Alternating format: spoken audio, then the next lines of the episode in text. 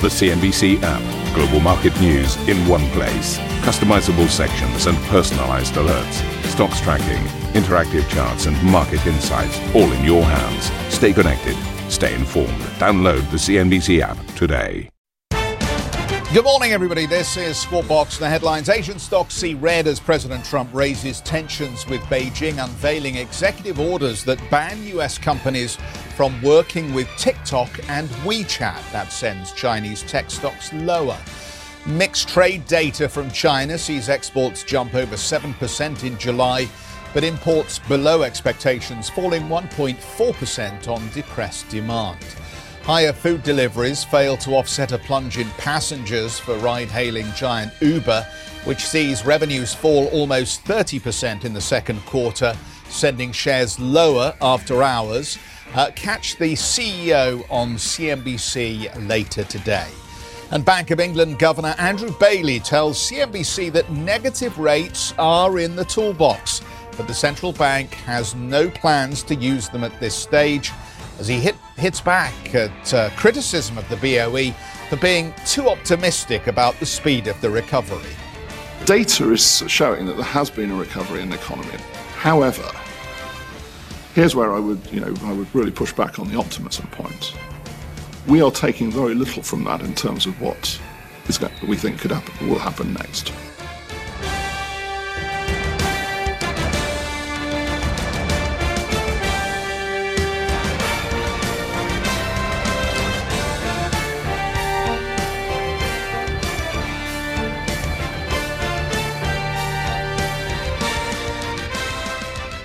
Terrific interview with Andrew Bailey yesterday. Always good to get down to Threadneedle Street to have the conversation. And we're going to play you clips of that interview throughout the morning. And then a special treat, Deputy Governor will be up with us on street signs. So let's talk a little bit about the markets.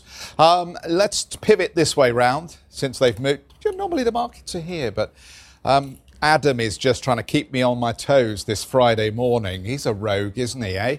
Let's have a look at the US trading session here. And I don't have to point this up too hard because I think you all know what the most interesting development was in the market yesterday. That was that push through 11,000 as far as the NASDAQ is concerned.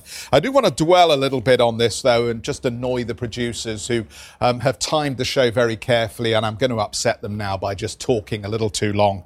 But there were some interesting developments, I think, around holdings. Daniel Loeb dipped into Disney. That was the headline story on CNBC Pro. But he also bought some technology, but not necessarily US tech stocks. He actually picked up Alibaba and JD.com. Having said that, we will come back to that President Trump story because that is weighing a little bit on the Chinese technology companies. But otherwise, straight A's, really, as far as the Dow and the S&P are concerned. They've just continued to make further gains this week in spite of those critics out there who say, I don't understand why the market's going up here. The data certainly doesn't justify the incremental gains. Having said all of that, it is going up. And you know what? There's only one winner. It is the market at this stage and not those who are betting against it. Let's have a look at the Asian markets, because beyond President Trump and his comments on the tech stocks, I do want to flag something else up for you, and that is Japan. We had some better data in Japan on the consumption side, and I just want to share this with you because it's a household spending survey with 13% upside for June. That's a month-on-month comparison. You want to know what the Japanese went out and start spending money on? Furniture and household items up 27% year-on-year. Recreation, things like going out to restaurants and bowling alleys and so forth, negative 21%.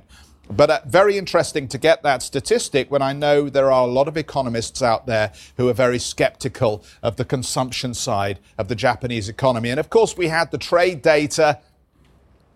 Another big jump in terms of Chinese trade surplus. A lot of that is down to PPE equipment as well. As you can imagine here, China being a major supplier of medical equipment at the moment. But it's somewhat continues to thumb the nose at those like President Trump who want to see the trade balance shift in the favor of the United States. And of course, there are those others who continue to argue that China pursues a mercantilist trade strategy regardless of the continued action being taken on the trade side to try and adjust the current balance. We'll just leave the Asian markets there for a moment. I do want to tell you about gold, but we'll come back to that in about 30 minutes' time. Let's pick up on the President Trump story then. The president has unveiled a ban on US transactions with TikTok owner ByteDance and WeChat parent Tencent as the White House steps up a campaign to crack down on Chinese tech firms. The president said the two companies represent a significant threat to national security. He says the apps could allow Beijing access to the private data of American citizens. The move is set to take effect in 45 days. Shares in Tencent fell on that news. And let's just have a look at the current trade on Tencent. And you're getting a good sense here of what this ratcheting up of tension around access for these apps actually means for the way investors are thinking about their ownership of these tech companies. But how much further does this story run? Sam joins us now with a read on how meaningful this latest salvo is from President Trump. Sam. Good morning to you, Jeff. Well, I think it's important to point out, firstly, that the scope of these transactions is unclear at the moment, but certainly both these executive orders do cite national security concerns and address the threats supposedly posed by both of these apps, WeChat and TikTok. So we are, of course, waiting to see exactly how these transactions will actually be defined, and that is expected to be detailed by the Commerce Secretary. So all we know now is really that the clock is ticking on these apps, which, of course, the ban coming in 45 days. And it comes just a week after US President Donald Trump threatened to actually ban TikTok, which of course has now until September the 15th to actually have its US business snapped up by Microsoft or face a ban. And so this may, perhaps put pressure on those negotiations to address these national security concerns raised by Trump in these executive orders. TikTok, of course, has come under fire in Washington lately over concerns that its users' data in America could end up in the hands of the Chinese government. But of course, he's also signed a similar order on WeChat saying its data collection threatens to allow the Chinese government to access personal data of Americans. Now, this is an interesting one, given that, this is a very popular messaging app in China and amongst Chinese in America to actually keep in contact and stay in touch with family and friends back home, but also to send money. So this could be potentially significant for WeChat and more so than TikTok, because, of course, TikTok could potentially be rescued by Microsoft. So the big question is whether this ban will actually include messaging, because that could certainly be big. But, interestingly, also, these orders say that these apps may be used for disinformation campaigns that may potentially benefit the Chinese government. Now, of course, it comes as, the US is certainly looking to toughen its stance on Chinese companies, with US Secretary of State Mike Pompeo saying that the US is now looking to have Chinese apps that are seen to be untrusted, removed, scrubbed from American app stores. And so this marks a significant escalation in this friction and will likely receive a very strong response from Beijing, Jeff. All right. Excellent, Sam. Thank you for that. We'll see you a little bit later on. Chinese exports grew 7.2% in July, rising at their fastest pace in 7 months. That easily beat forecasts, but imports contracted over the month, falling 1.4%, which was off the pace of the estimates for a rise. US and Chinese officials are reportedly set to meet next week to continue trade talks and judge compliance with the Phase 1 agreement, which was reached earlier this year. Officials from the SEC and the Treasury have urged President Trump to delist Chinese companies that trade on US markets, which failed to comply with audit standards. The recommendations come after the U.S. leader asked advisors, including Secretary Stephen Mnuchin and SEC Chair Jay Clayton, to look at ways to protect American investors from non-compliant Chinese companies. A Treasury official told reporters the move is designed to level the playing field. President Trump has indicated he is prepared to sign an executive order extending unemployment payments as well as reducing payroll tax cuts. This as Democrats and Republicans remain at odds over a new stimulus relief bill. Lawmakers have not made significant progress amid ongoing negotiations to reach a deal, with unemployment insurance remaining a key point of contention. Republican leader Mitch McConnell highlighted concerns that an expansive bill may burden the government with higher levels of debt. We've got an accurate picture of what we've done so far, what worked, what didn't, and the condition of the country. And now we can more accurately craft a proposal to deal with that. Because bear in mind, we have already added $3 trillion to the national debt back in March and April. We already have a debt the size of our economy for the first time since World War II. I think that's no small matter. That's a big deal. And so we need to be careful about what we do next. House Speaker Nancy Pelosi blamed Mitch McConnell, who we just heard there, for delaying the bill and the Republicans' reluctance to approve some social measures. Around 70,000 people have died while Mr. McConnell pressed the pause button. Will we find a solution? We will. Will we have an agreement? We will. But it's hard to go across the table with somebody who wants to give a tax break for somebody to have a business lunch and refuses to give more money for children who are food insecure in our country to giving more for food stamps. Nancy Pelosi. Well, U.S. weekly jobless claims fell to a pandemic-era low of 1.19 million. That beat expectations. Continuing claims also eased to 16.1 million people. The data, the first major employment reading following the expiration of the government's unemployment scheme and its payment protection program. The U.S. economy is forecast to have added 1.6 million jobs in July. That is down from June's record of 4.8 million, which was gained. According to Reuters, the unemployment rate is expected to have eased slightly to 10.5%. It comes amid a rise in coronavirus cases across a number of major American cities in the South and the West. Michael Yoshikami is with us, founder and CEO of Destination Wealth Management.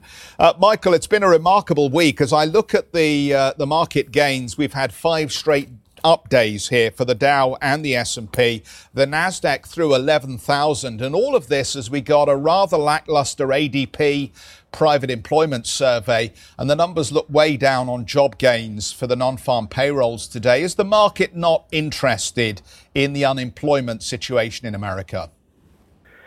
You know, I don't think the market's interested in the unemployment situation as it stands for the next month or two. I think what the market is really focused on is what's going to happen when there's a vaccine. Remember, there have been a slew of vaccine reports over the course of the last 5 or 6 days that have been very, very positive. And I think that's what's overshadowed the unemployment numbers, although certainly the ADP numbers, as you mentioned, was a mixed bag with the travel industry still continuing to suffer and slowdowns appearing to accelerate. There is, as you look at the NASDAQ, just a sense of bubble or hubris about how quickly we've gone through 11,000 at this point. How careful do you have to be if you're thinking about putting fresh money to work? You better be really careful. I think it's a good point you make that the market does appear to be, at the very least, rather euphoric. And I think that certainly if you look at some of the tech names, and what's happened with the NASDAQ. The NASDAQ has been percolating up based, again, on potential recovery in the economy. Remember, markets are oftentimes overly pessimistic and overly optimistic. And I think you better be careful if you have cash. You better spread it out over a period of time because I think we are due for choppiness over the course of the next 4 months, particularly ramping up to the U.S. election. What advice are you giving clients then, or how are you negotiating the current risk-reward? Well, I think, first of all, it's probably a mistake to just completely bail on stocks, but you got to be pretty selective. You got to make sure that you buy stocks that are going to be able to pass through the difficulties we have right now, that are going to survive out the other end of this and a year or so. Dividends make a lot of sense. I'd be pretty cautious on commodities as economic growth is going to be pretty sluggish. And I think industries like technology, healthcare, and believe it or not, even financial services, where financial service companies in many cases are some of the healthiest companies, are areas I think you want to consider. And don't forget the ever-boring but dependable consumer staples, because these are the names that often pay dividends, and they tend to be the most resilient when times are tough on an economic standpoint. Yeah, I listen to a lot of strategists at the moment who are very dismissive of what they see taking place on the Robinhood trading app, and question whether there are too many investors getting involved in the market who've never seen a down market at this point. Jim Cramer famously this week talked a lot about foolish people who are misunderstanding what they're doing. Would you concur with Jim Cramer's perspective, and what value do we get from watching the action of investors or new traders on Robinhood? Well, I agree with Jim that there's a lot of speculation occurring.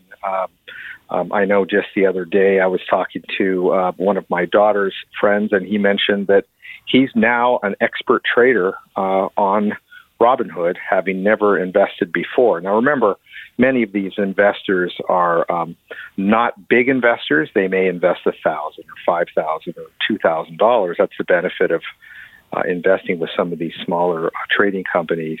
But I do think it is something to be aware of. I think when you start to have euphoria like this, it reminds me a lot of the euphoria that happened in the Chinese market 3 or 4 years ago, when those who were completely uninformed about Chinese markets in China actually were speculating in the Chinese markets. And at that time, some people in the Chinese government were telling me that they were concerned about this, rightly so. And I think we should also be concerned about those who are speculating and don't understand what the word investing means. We listened to Nancy Pelosi and Mitch McConnell a little earlier on the program. We're edging towards some form of stimulus here. How important for you is it that we do get something that looks like $1 trillion plus in fresh stimulus?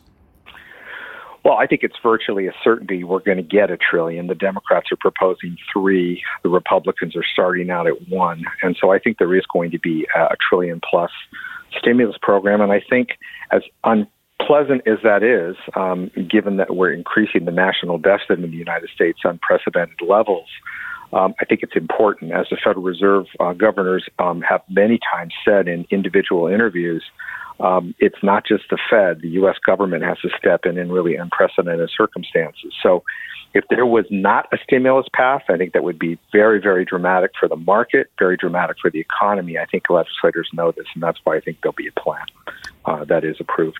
All right, Michael, good to see you. Thanks so much for joining us. Michael Yoshikami, founder and CEO of Destination Wealth Management. Still to come on the programme, Bank of England Governor Andrew Bailey denies claims he is talking up the economy and tells CNBC why negative rates will stay in the toolbox for now. That conversation in just a moment.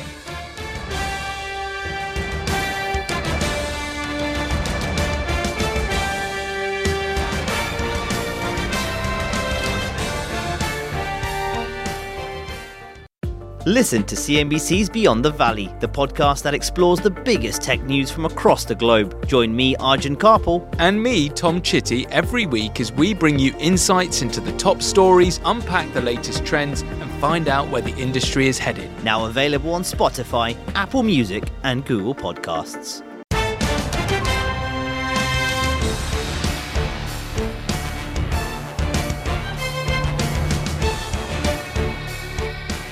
The coronavirus pandemic has caused over 1,000 deaths in the United States for the third day in a row, bringing the total toll to 160,000. Texas has seen the most daily fatalities so far. Meanwhile, the U.S. State Department lifted its advisory warning against traveling abroad. Globally, COVID-19 cases are nearing the 20 million mark, with the death count already topping 700,000. The Richmond Fed president, Thomas Barkin, told CNBC more stimulus is needed because the pandemic is likely to hurt the economy for longer than policymakers originally thought. The first set of stimulus packages were all placed with the expectation that this was a 4-week, 6-week, 8-week shutdown, and that at the end the economy would return to the levels we had before. I think what we see now is that the downturn is longer than we'd anticipated then, and the recovery path is less steep. And so, you could use the plate over a pothole analogy, you could use the bridge over a river analogy, but regardless, we've got a lot more people in trouble now than we had hoped we would have 4 months ago, and a lot of them are in need. Well, the UK Bank of England gave us an adjustment on its GDP forecasts yesterday. And even as they were published, there were those analysts out there who said they still look too optimistic. But the Bank of England Governor, Andrew Bailey, told CNBC he will push back against any claims the central bank's forecasts are still too positive. I sat down with Governor Bailey and I asked him if this was the old ECB trick of talking up the economy a little bit with forward guidance. We've seen quite a rapid recovery of some parts of the economy over the last 2 months or so. Now, I don't think that's particularly surprising. I think as various parts of the restrictions get lifted, we all start to do things and activity does return. But it's very unevenly distributed, as we know, because it obviously relates right back to the impact of COVID. Those sectors that have got more reliance on people and people who work in close proximity or close proximity to customers and consumers much more affected. But the data is showing that there has been a recovery in the economy of that sense. However, here's where I would really push back on the optimism point. We are taking very little from that in terms of what we think will happen next. We think the rate of recovery is going to slow down, that it's going to be a much more protracted process from here onwards. We've got a very big distribution of potential outcomes in our forecast, with the largest ever degree of uncertainty in any forecast the MPC has done, and that's over nearly 25 years. And I think probably one of the, well, if not the largest downside skews in terms of the risks. Now, so the evolution of COVID is one thing. I think the second thing then, closely related obviously, is people's natural caution in response to their perceptions and understanding of the evolution of COVID, and how people are cautious about re-engaging in economic activity. And we certainly think we're seeing that, and we'll see it. And then I think the third thing, and this again is hard to assess, but we think it's undoubtedly there, is to what extent there will be structural change in the economy, because there will be parts of the economy which are not viable, if you like, going forward. So all of those we think are in there. So I would really lean back on people who think the Bank of England is optimistic. I think we've seen recovery to date, but we're not taking any strong message from that going forwards. The NIESR has talked about a 10% unemployment rate because they are worried about the cliff edge around the furlough scheme. Yeah. You are a bit more optimistic on the employment trends than they are. But do you also worry about a cliff edge in October on the furlough programme? The sense for a lot of people on that scheme is that actually their job may disappear once the government support is gone. Well, what we have in the central case in our forecast, we have unemployment rising to around 7.5% at the end of this year. Now, we then have it gradually coming down over the sort of the rest of the forecast period. So we have quite a pronounced pickup. I don't particularly relate that to the furloughing scheme. And by the way, of course, the Chancellor's introduced incentives for people to take people back off furloughing. And by the way, I should say that the evidence we're seeing is that there is quite a strong reflow from furloughing into employment going on at the moment. I think the question marks then, are they're not to do with furloughing. They're to do with sort of structural viability of parts of the economy, and that's where I think there will be some change. There will be areas of the economy that are already struggling, unfortunately. And I would say, whether you think 7.5% is optimistic or not, nobody should take any comfort from having 7.5% unemployment. We are going to do everything we can as the Bank of England to lean against that, because the people of this country deserve it. Thank you for listening to Squawk Box Europe Express. For more market-moving news, you can head to CNBC.com. Or join us again on the show with Jeff Cutmore, Steve Sedgwick and Karen Cho, weekdays on CNBC.